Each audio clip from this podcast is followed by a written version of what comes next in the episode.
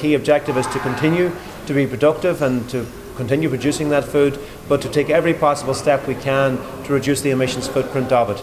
And that's work that's underway, and we're contributing then across government.